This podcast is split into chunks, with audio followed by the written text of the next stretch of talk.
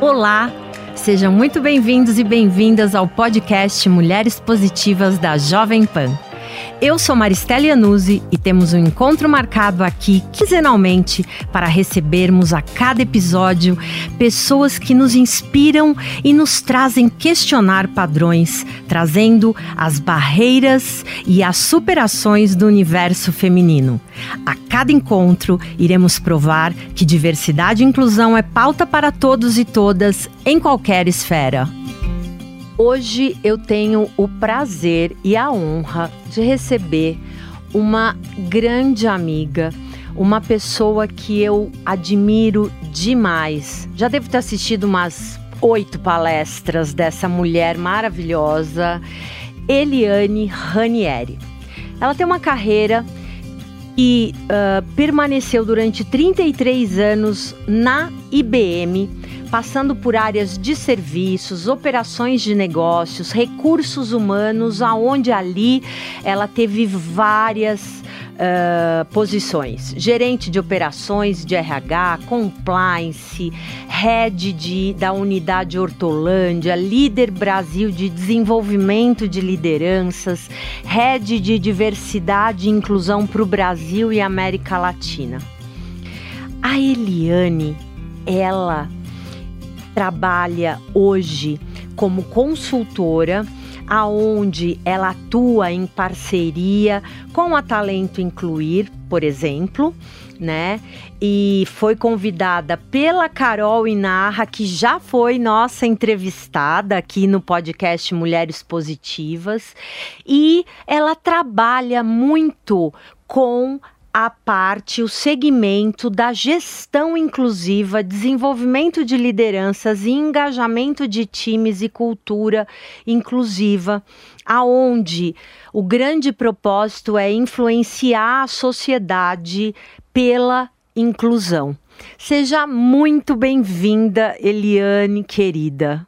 Ai, Mari, que introdução. Nossa, que lindo. Obrigada, obrigada.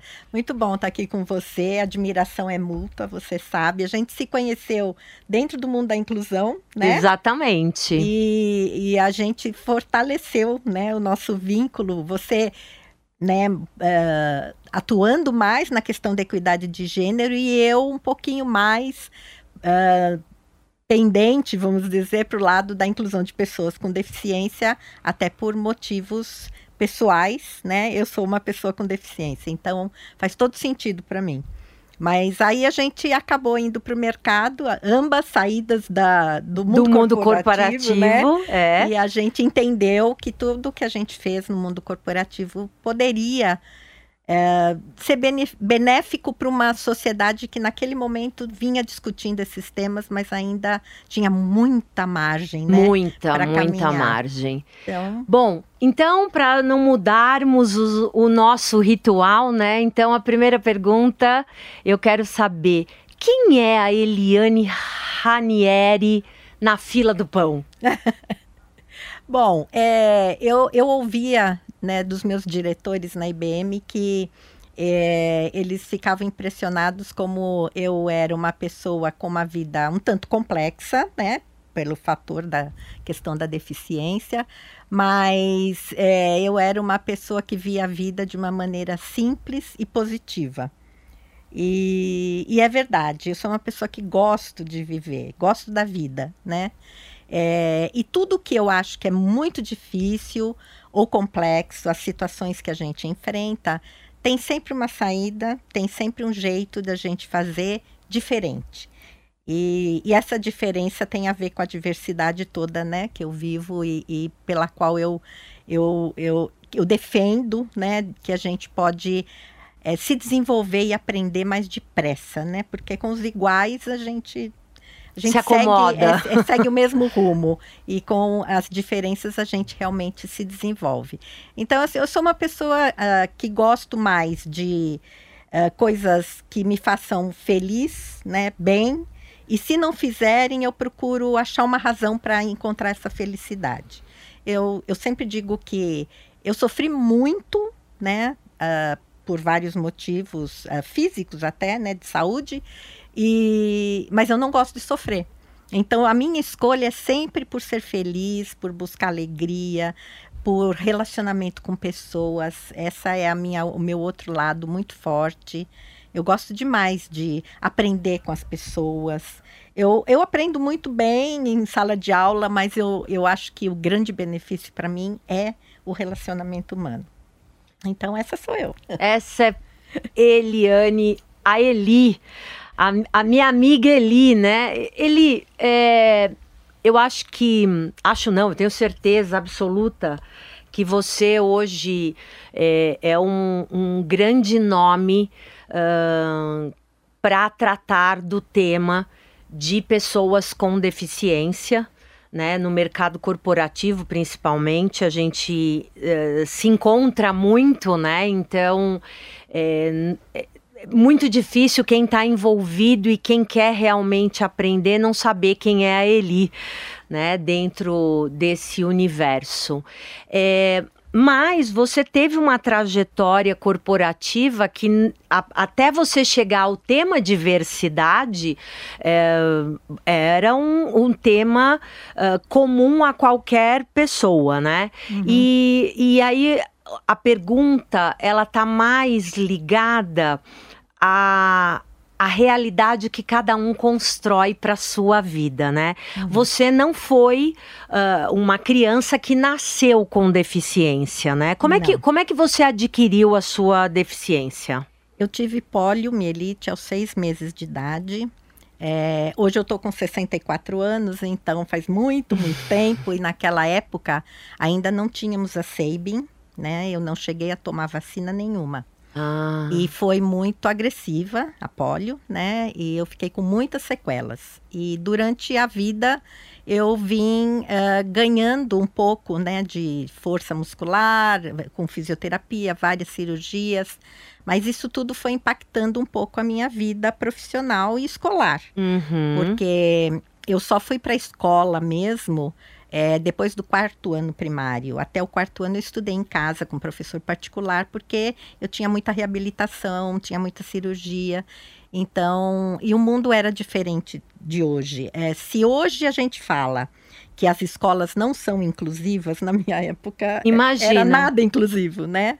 Tanto pelo lado da sociedade que não entendiam do assunto, quanto dos professores, né, da uhum. educação em si e da infraestrutura. Uma criança que não andava naquela época não tinha acesso, né, à escola. Então eu estudei em casa e depois é que eu fui para a escola. E, e essa, é, é, é, essa dinâmica entre uh, ter uma vida igual a de todas as crianças, que é o que eu acho que tem que ser mesmo, né? Isso é você realmente ter uma vida inclusiva, é fazer tudo que as crianças fazem, uhum, do seu jeito. Do seu jeito. Eu não corria, mas eu brincava com as crianças também. E essa dinâmica toda atrasou toda a minha vida, né? Pessoal, profissional, tudo. E a gente sempre fala que a gente tem que fazer escolhas. Tinha momentos que eu tinha que me dedicar totalmente a restabelecer a saúde, né, fazer as fisioterapias e reabilitações, e tinha momentos que eu queria estudar. Até o dia que eu cheguei perguntei para o meu médico qual era a minha chance de ficar melhor do que eu estava. Naquele momento eu já sentava, eu já caminhava com aparelhos ortopédicos, é, hoje eu estou na cadeira de rodas, mas eu cheguei a andar com aparelhos ortopédicos. Então, ele falou: olha, melhor do que você está, você não vai ficar. And se você quer saber se vai andar, não vai. É, eu te sugiro, então, que agora você invista na sua vida. E foi isso que eu fiz. Aí eu, a partir daí. Com quantos anos foi ah, essa conversa? Eu já já estava com 18, época de faculdade já eu não conseguia evoluir, né? A vida não, não me permitia fa fazer. As reabilitações, algumas delas eu passava um ano inteiro na cama, então eu perdi o ano escolar. Uhum. E, e eu queria viver igual a todo mundo, né? e queria inclusive ter as oportunidades que as pessoas tinham de, de crescer, né, de estudar, de poder ter carreira. E, e aí eu comecei então a me dedicar né, a ir para a faculdade, a fazer, a estudar, a procurar emprego, a querer realmente conhecer esse mundo que até uh, a gente ir para o mundo, a gente não sabe exatamente como o mundo vai te tratar, né? Uhum. Você estava protegida dentro do teu universo, do teu núcleo familiar. É, que foi muito bom, porque a minha família me deu muita autoestima, sempre me acompanhou, me levou para festas, não me deixava escondida dentro de casa, o que é muito comum, né? Quando as crianças têm alguma deficiência, às vezes não participarem. Hoje em dia, jamais a, a, as famílias já incluem mais, mas na minha época não. Na minha época as crianças ficavam realmente escondidas, né? Uhum. Então eu nunca, nunca passei por isso e foi muito bom para mim. Mas por outro lado, é, quando você vai para o mundo, aí você vê que você tem que se é, é, é você com você mesmo, né? Uhum. E aí quem você é? E aí eu comecei a ter as minhas, os meus enfrentamentos, né? Tá era assim: eu quero fazer, mas acho melhor me esconder. Eu não sei se vou conseguir. Será que eu consigo mesmo? E entre todas essas considerações, eu fui entendendo que eu era diferente. E aceitar a minha diferença fez toda a diferença na minha vida. Uhum. Porque aí eu falei assim: não, se eu sou diferente, eu vou ter que aprender a viver com esse universo e tirar o melhor dele. Sem dúvida né? Não é que eu não vou fazer, eu só vou fazer diferente. Exatamente. Eu entendi isso nessa fase, né, que eu já estava adulta, né? Mas a, ainda assim foi muito bom para mim, porque eu entendi que eu tinha que assumir a minha diferença e fazer dela uma, uma força, né, para mim. E comecei a trabalhar com isso uh, no sentido de descobrir os meus caminhos, como é que eu ia fazer as coisas, como, como é que eu ia enfrentar uh, os meus sonhos. Comecei a ter os meus sonhos e falar: não, eu quero realizar. Tá. Se, se não der para realizar de um jeito, vai ser de outro. Nisso você já estava na IBM. Então, e a IBM veio justamente nesse momento em que eu estava enfrentando o mundo que, que me fechava as portas, né? E a IBM era uma empresa na época e durante muitos anos ela foi pioneira nesses referência, temas, né? Referência, referência para todo mundo. Ela era multinacional, que tinha cultura global de inclusão já naquela época, muitos anos atrás. E eu fui surpreendida por um ambiente que me acolheu, que me aceitou e me incluiu, de verdade, porque me deu oportunidades. Eles não questionaram em nenhum momento a minha deficiência, eu não entrei pela cota, porque na época não tinha ainda. Eu entrei fazendo teste pelas minhas habilidades e pelo talento que eles identificaram que eu tinha, uhum. né? O que é um valor para a gente também. Sem dúvida. Né? Isso para mim foi muito bom. E eu comecei a me pôr à prova. E a IBM sempre me dando as oportunidades e considerando aquilo que eu precisava de ajuda, né? Ou de ferramentas para poder fazer o trabalho de acordo com as minhas deficiências. A equidade, né? Já trabalhava com equidade uhum. naquela época. Isso me fortaleceu tanto e, e, assim, eu entendi que eu vivia uma bolha, porque a IBM era diferente da maioria do mercado, mas que esse mercado merecia essa oportunidade também. Aí uhum. eu comecei a querer trabalhar esse assunto e eu, eu fui voluntária dos temas de diversidade dentro da IBM durante muitos anos. Eu participava dos programas, mas não era líder dos programas. Uhum. Né? Até que um dia em RH eu consegui chegar no meu objetivo de, de dizer: agora eu estou na cadeira que eu quero e eu eu posso fazer alguma coisa com isso, né? E dentro de uma empresa que podia fazer muito para fora também, também, né? Porque a, a IBM, eu, eu, não sei se continua tendo, mas eu lembro que eles tinham até um evento que era para as pessoas irem para dentro da IBM para é. conhecer o que eles faziam Exato. de diversidade. É, é, porque era mesmo diferente do restante do mercado. O mercado ainda não falava né, de tanto de inclusão, falava de diversidade um pouco, mas muito pouco. Muito pouco. É, inclusão passava longe, né, uhum. ninguém nem sabia o que era. Então a, a, gente começou esse movimento no mercado com alguns outros players, tem vários aí. A gente tem parceiros maravilhosos que começaram também numa época importante, né, trazendo o tema para a sociedade, mas a força corporativa, né, que a IBM tinha, ajudou a impulsionar muito dessa discussão no mercado. E você sentia, mesmo com essa cultura da empresa, você sentia é, a alta liderança é, comprada de forma genuína ou, ou, ou tinha ainda aquela história dele, de, de da diversidade estar tá sempre na página 2? É, a diversidade sempre foi, durante muitos anos, uma coisa socialmente bacana. Uhum. Não era Uh, não era parte do negócio, né? não era vista como estratégica. Uhum. Essa discussão veio muito recentemente e agora com ESG, sim, está na pauta de todo sim. mundo. Mas demorou para chegar nesse, nesse espaço. Eu não, eu não posso dizer que a alta liderança era é, rejeitava o tema. Era certo. um tema bem discutido. A gente tinha comitês naquela época de diversidade que ninguém tinha, né? Uhum. Com todas as, uh, todos os representantes da alta liderança participando.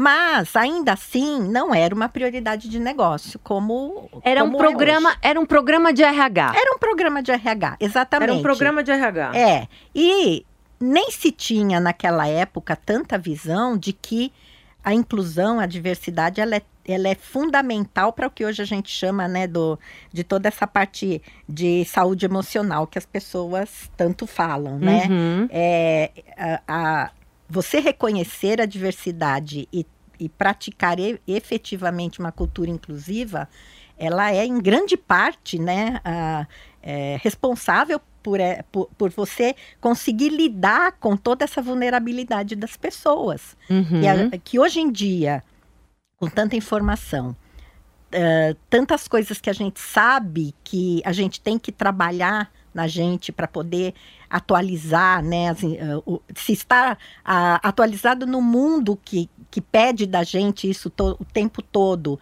e ainda assim você ter uma deficiência ou você ser de um outro segmento, né, de um outro marcador social, como a gente chama, desprivilegiado, que é invisível para a sociedade, que a sociedade ainda não aceita, não respeita, é, isso tudo gera problemas de saúde emocional.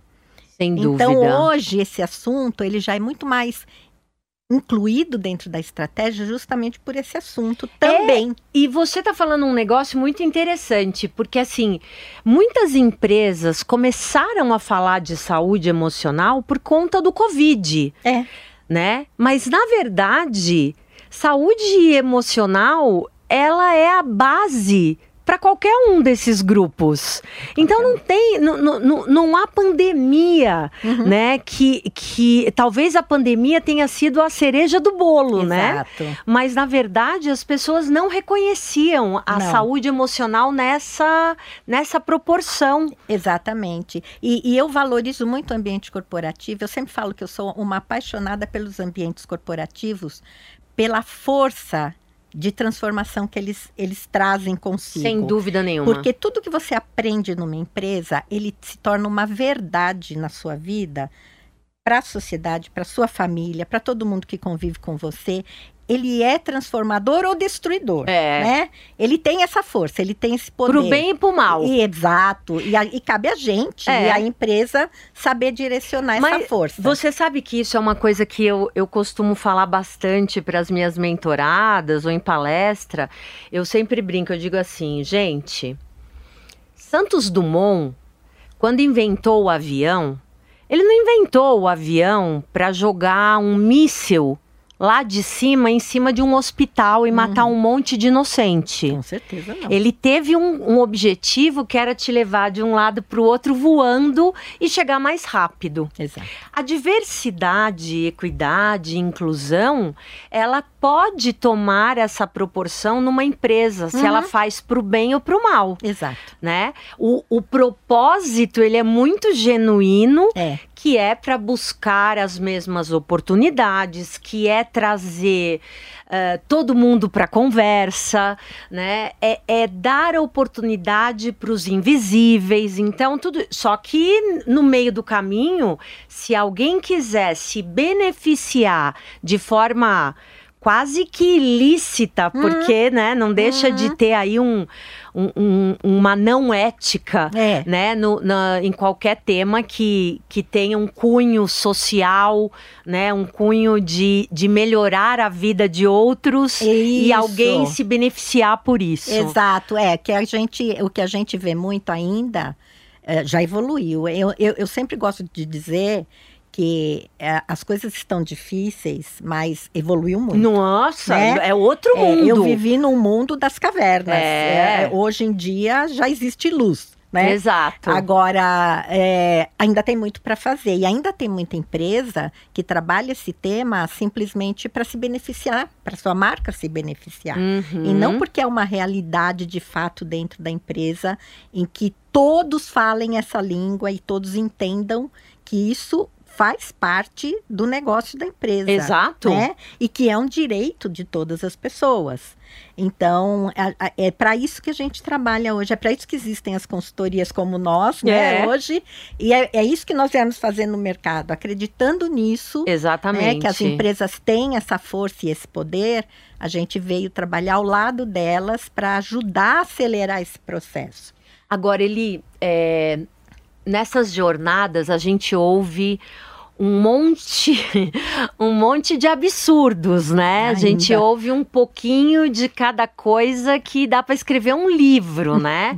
de como não fazer. Uhum. E, e dentro dessas frases icônicas, me chama muito a atenção Hoje, quando a gente fala, por exemplo, de comunicação inclusiva, uhum. né?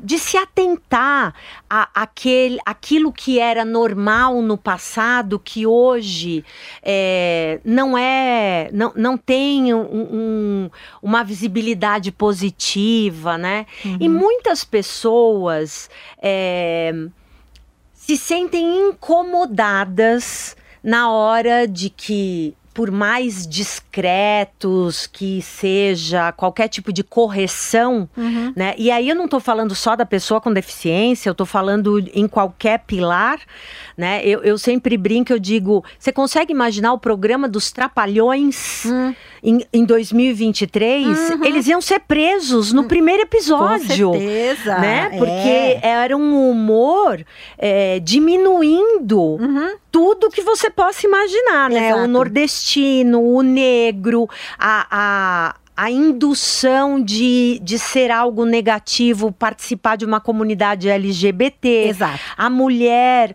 extremamente estereotipada como a, un, a única coisa que ela serve Exato. é para ter um corpo escultural e etc, né? Então, é um programa que, e que, na verdade, na minha época, né? Eu posso falar na minha época, eu tenho 50 anos, uhum. é, era evento. Claro. Domingo, 7 horas da noite, a família se reunia para assistir os Trapalhões. Sim, sim. Né? E hoje não mais. Então eu queria que você, como uma consultora especialista no tema de pessoas com da inclusão de pessoas com deficiência, é, contar e também por ser uma pessoa com deficiência, que você desse alguns exemplos é, do quanto é importante as pessoas usarem as terminologias corretas, né? O, o por que que tem que é, porque, contar para os nossos ouvintes, né? Por que que é melhor falar pessoa com deficiência do que, por exemplo, pessoa com necessidade especial? Por que, que não é legal a gente usar termos como eu não tenho braço para fazer tal coisa? Uhum. Pô, que mancada! Coisas que a gente falou a vida inteira, uhum. mas que hoje é, a gente consegue reconhecer que são expressões que podem trazer um gatilho para pessoas que já vivem uma vida uhum. lutando contra o preconceito. Conta uhum. pra gente um pouquinho sobre esse tema. Olha, esse é muito vasto, muito, muito profundo, até mais do que as pessoas possam imaginar. Porque uma pessoa que é vulnerável, que viveu uma vida inteira sendo desconsiderada, desacreditada, invisível, que a sociedade não reconhece ou se reconhece é só para diminuir, né? É, ou para ter pena, dó. Então, ai, como a sociedade é maravilhosa, ajuda aquela pessoa que precisa tanto, né? Uhum. É, quando ela tenta se colocar né, numa sociedade de uma maneira mais igualitária, né, é, podendo a, atingir as oportunidades igual a todo mundo, e ela percebe que, na verdade, as pessoas a, a não, não estão ainda colocando no seu, no seu lugar né, de direito dela e continuam desfazendo com uma linguagem que não é apropriada, né, ela aos poucos vai perdendo a autoestima que ela estava ganhando ao estar ali. E né? aí a saúde emocional bate na porta, como e você falou. E aí a produtividade dela também é afetada. E aí as pessoas são demitidas e muita gente fala, tá vendo, eu não disse que ela não ia conseguir. Ela tentou conseguir, mas ela não teve o, todo o suporte necessário, não só de ferramenta, não é só dar uma rampa para a pessoa e dizer, ah, mas a empresa está tá adaptada para você. Como que você não conseguiu? Mas e a cultura? E o tratamento? E a inclusão, como é que está acontecendo? O letramento, ele é uma coisa muito delicada porque ele, ele reflete a cultura né, do, do, do povo. Então, durante muitos anos, a gente repete frases que a gente nem sabe de onde veio. Sim. Né? Sim. E por que a gente fala. Uhum. Então, enquanto você ainda não sabe por quê, até a gente pode dizer que dá para perdoar, vamos dizer, né? Eu não gosto, eu não gosto muito de ser patrulheira, sabe? Certo. Porque eu acho que fica desagradável. Não, é chato. E são pessoas é chato. chatas. É. Você fala duas palavras, ela te é corrige. Te corrige. Né? Mas eu acho, eu gosto de ser educadora. É, é, é a minha profissão, é, é fazer isso, ensinar e explicar. E eu acho que todo mundo precisaria conhecer as histórias, né? Quando você entende de onde veio aquela expressão, aquela palavra e que cultura era aquela, por que, que uma pessoa negra se ofende ou, ou, ou se sensibiliza com determinadas expressões, né? Por que que para a gente tocar em algumas questões da deficiência é, é tão dolorido, né? Então, eu acho que você imediatamente consegue assimilar e entendeu você passa a corrigir. A empatia. A empatia, você entende e você corrige, você sabe o quanto machuca. Né? Uhum. E isso muita gente disfarça, dizendo: ah, eu não me importo, ah, não, eu, te, eu tenho que aprender a conviver na sociedade dessa maneira. Em parte, ok, você pode deixar para lá algumas coisas que realmente podem não, não fazer tanta diferença. Mas a história de cada um ela é muito específica. Você não sabe a intensidade do que aquela pessoa viveu. O quanto ela foi realmente machucada, né? E desconstruída ao longo do tempo. E essa reconstrução, ela precisa do aval da sociedade, porque senão ela não acontece. E é por isso que muitas pessoas não conseguem ter carreira, por exemplo. Uhum. O que se fala de carreira das mulheres que não acreditam em si próprias, por isso não, não conseguem seguir na carreira? As pessoas com deficiência, a maioria, se você vai para as empresas, faz um censo para você ver a quantidade de pessoas contratadas sem carreira. Anos na mesma, no mesmo lugar, na mesma, na mesma atividade e sem crescer e ser e, e, quase achando que está fazendo um favor, acreditando que ainda, ainda bem, que, eu, bem estou, que eu aqui, estou aqui, né? E não é por não ter capacidade, não ter talento, é porque ela não teve credibilidade da organização. Que é o, o é, é, você descreveu o verdadeiro capacitismo, capacitismo, né? Exato, que é pessoas... o preconceito é, de pré-julgar que uma pessoa, por é. ter uma característica diferenciada das demais, daquela bolha em que você convive, Isso. né? Você acha que aquela pessoa não será capaz. É, exatamente. E ela nem foi posta à prova muitas vezes porque não deram essa oportunidade. Né?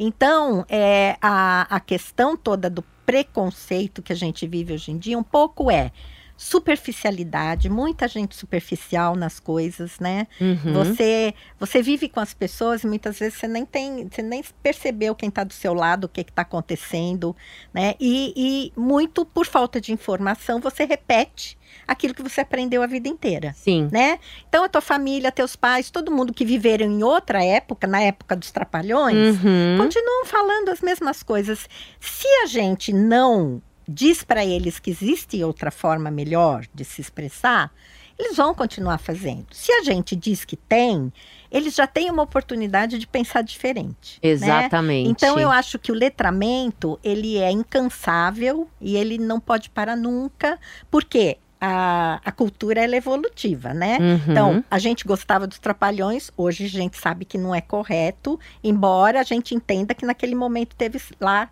o seu valor Hoje a gente não assistiria mais, mas daqui a pouco o que eu assisto hoje eu também não vou ver depois. Exato. A diversidade é diversa. Ela é e é dinâmica. E, e dinâmica, exatamente. A gente precisa ter um olhar atento e aberto à mudança constante. Uma coisa que é, é muito sofrido para as pessoas é, é entender que tudo muda o tempo todo. Sim dizia Lulu Santos, e ele tem razão, né? As coisas mudam o tempo todo no mundo. E, e, essa mudança, ela tem que fazer parte da gente. A gente tem que entender que a gente precisa estar aberto para aprender, né? Para poder assimilar novas formas e que as maneiras de viver também evoluem. Sem dúvida. Hoje tem nas famílias, né, com duas mães, dois pais, que a gente não tinha antigamente e hoje faz parte da nossa vida. Não dá para você dizer que não existe. Exato. Assim como a gente não pode dizer que não existe uma porção de coisas, né? E as pessoas com deficiência também, e aqui eu quero fazer um alerta, né? A, até por ter sofrido muito descrédito, até por serem invisíveis durante muito tempo, até pelas pessoas se penalizarem com a situação e, e, e ter um olhar assistencialista né, durante muito tempo, a gente acaba acreditando. E aí você se coloca numa posição de ah, as pessoas têm que cuidar de mim.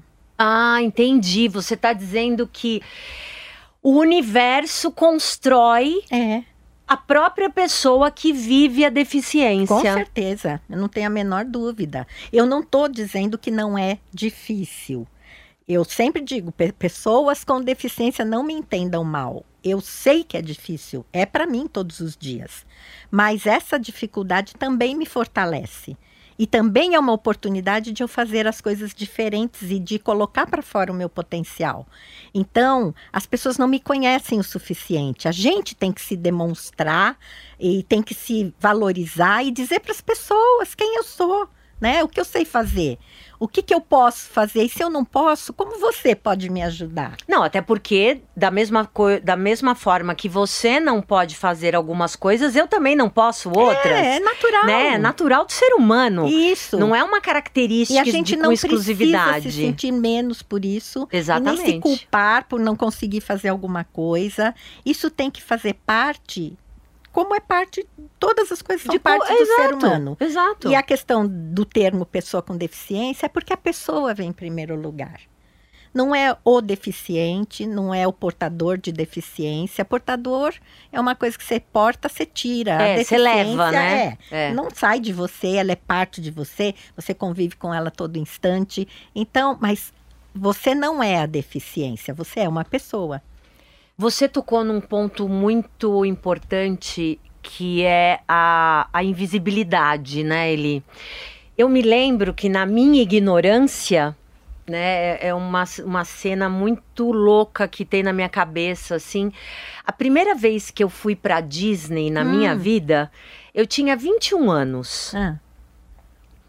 E uh, quando eu cheguei nos Estados Unidos pela primeira vez, é, me chamava muita atenção a quantidade de pessoas com deficiência. Uhum. Circulando no shopping, é. nos restaurantes, nos parques, em qualquer lugar. Uhum.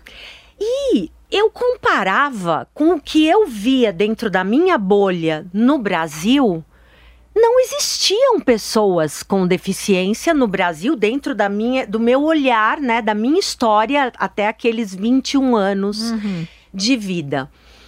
E na minha cabeça, por isso que eu digo na minha ignorância, na minha cabeça eu pensava assim: nossa, gente, por que será que tem tanta pessoa com deficiência nos Estados Unidos? Será, porque, será que é porque os Estados Unidos entra num monte de guerra? E aí as pessoas uh, adquirem essa deficiência? Obviamente que uh, depois de de estourar a, a, o, o, mundo de Alice em que eu vivia aos meus 21 anos, é, é, é isso, né? A acessibilidade, claro. a invisibilidade da pessoa com deficiência em países como o Brasil infelizmente comparado né, a uhum. países já com uma outra maturidade é. né, da inclusão e financeira mesmo, financeira né? Também. Desenvolvimento financeiro e etc. É, é, é mais de, se já não é fácil para ninguém, uhum. estar aqui num país como o nosso é ainda mais difícil. Altamente desafiador, é exatamente isso. Não que não seja no mundo, tá? Quando você olha a situação do mundo com relação à inclusão das pessoas com deficiência, é, o que os países têm de diferente do Brasil é realmente a questão da acessibilidade, que já é muito antiga e eles já fazem isso há muito tempo, então eles entendem isso de uma maneira uh, como parte. É orgânico. É orgânico, exato. Aqui não é. Aqui não Aqui é. você tem que ficar lembrando todo mundo o tempo todo, né? Então não acontece por isso. A parte financeira, sem dúvida, porque tanto saúde quanto educação para a gente aqui no Brasil é um desafio para todo mundo. Imagina para as pessoas com deficiência que não chegam. Só para você ter uma ideia, a minha mãe me levava no colo na faculdade. Na faculdade, não era escolinha, não. Na faculdade? Ela me subia as escadas porque não tinha acesso para a sala de aula. Ela Meu ia comigo, Deus. me levava e me subia no colo até a sala de aula. Então, é, as coisas são muito difíceis, né? E depende muito do apoio de família, né? Da, da conjuntura de onde você vive, toda, né? Ao seu redor. É, as pessoas não chegam. E aí, a, o que acontece hoje em dia é assim: é, se você não tem um lindo histórico quando você chega na empresa, a empresa diz: ah, mas aqui, o que, que você vai fazer? Você não, não tem, né? Você não tem fit como falam, né? Ah. É, só que esse fit acontece quando você teve oportunidade. Se você não teve. E como você vai ter um lindo histórico se ninguém lembra você... de, de te acionar? Exatamente. Então, o que a gente propõe é que a roda da, da, da vida seja invertida no caso das pessoas com deficiência. Porque a, ou como é a Dê vida, oportunidade para dar o fit, né? Exatamente. A vida de todo mundo começa com uma boa família, com, né, com o apoio familiar, aí você tem educação, você tem plano de saúde, você se cuida para chegar na empresa inteiro como um cidadão que contribui imediatamente para a empresa. Não funciona assim com a pessoa com deficiência.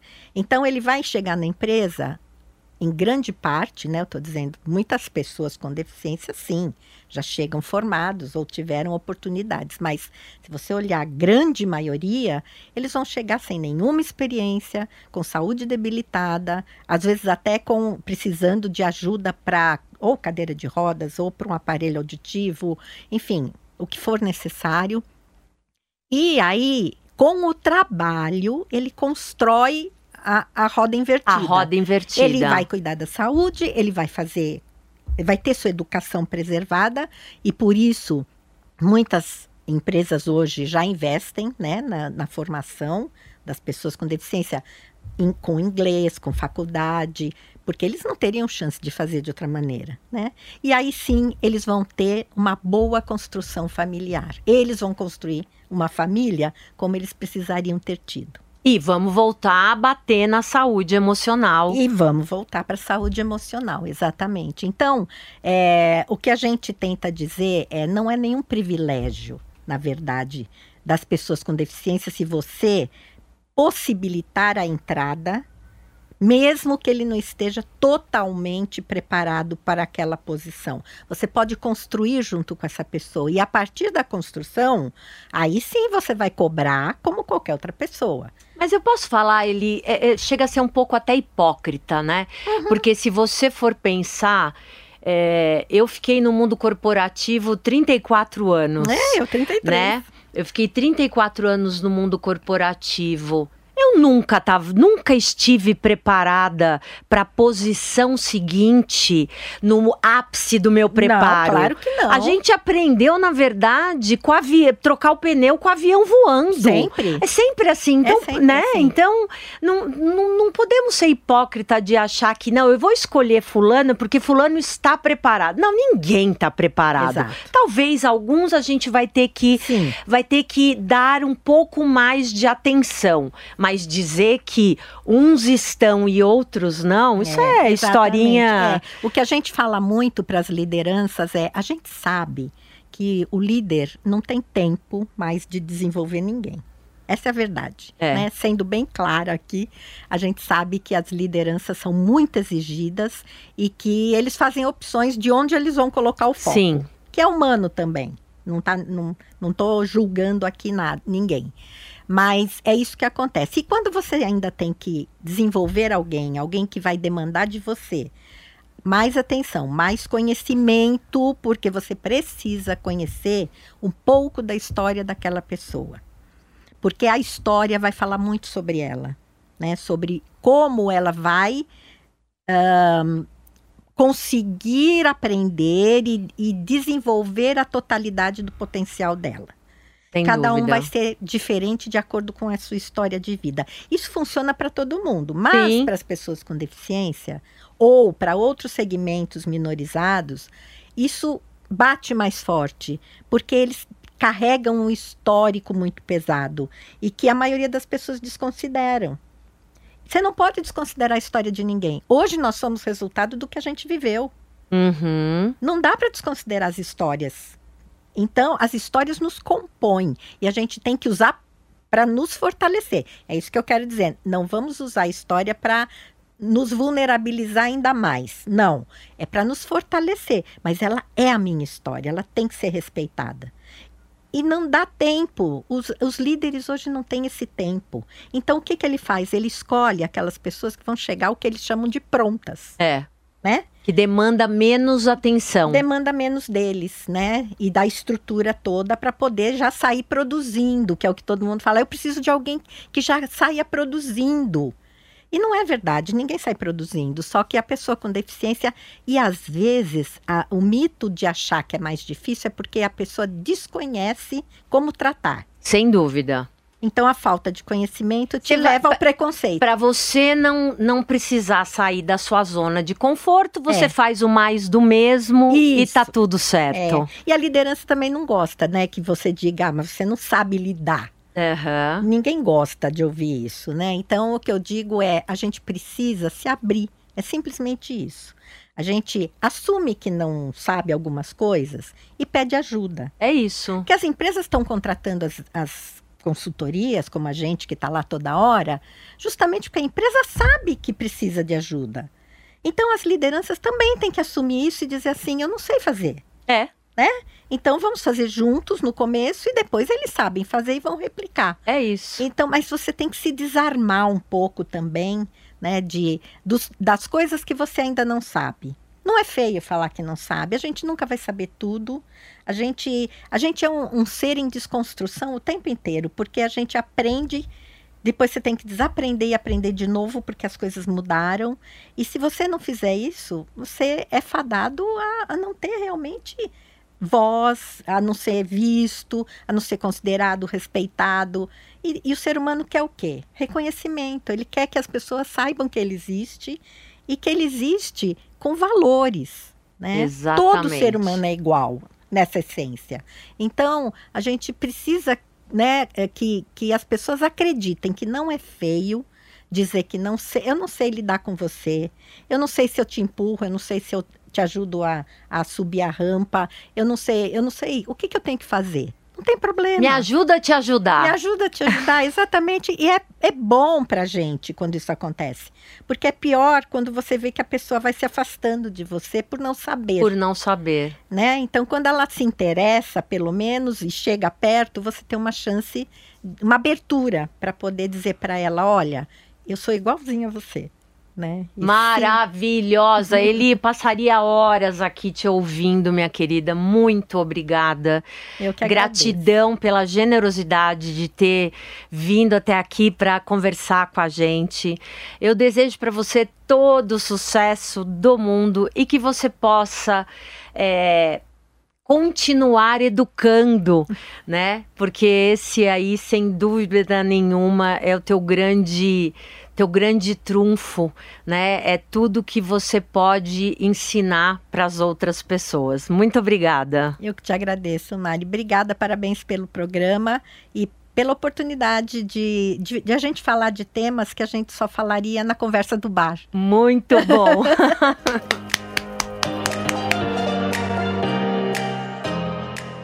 Step into the world of power, loyalty.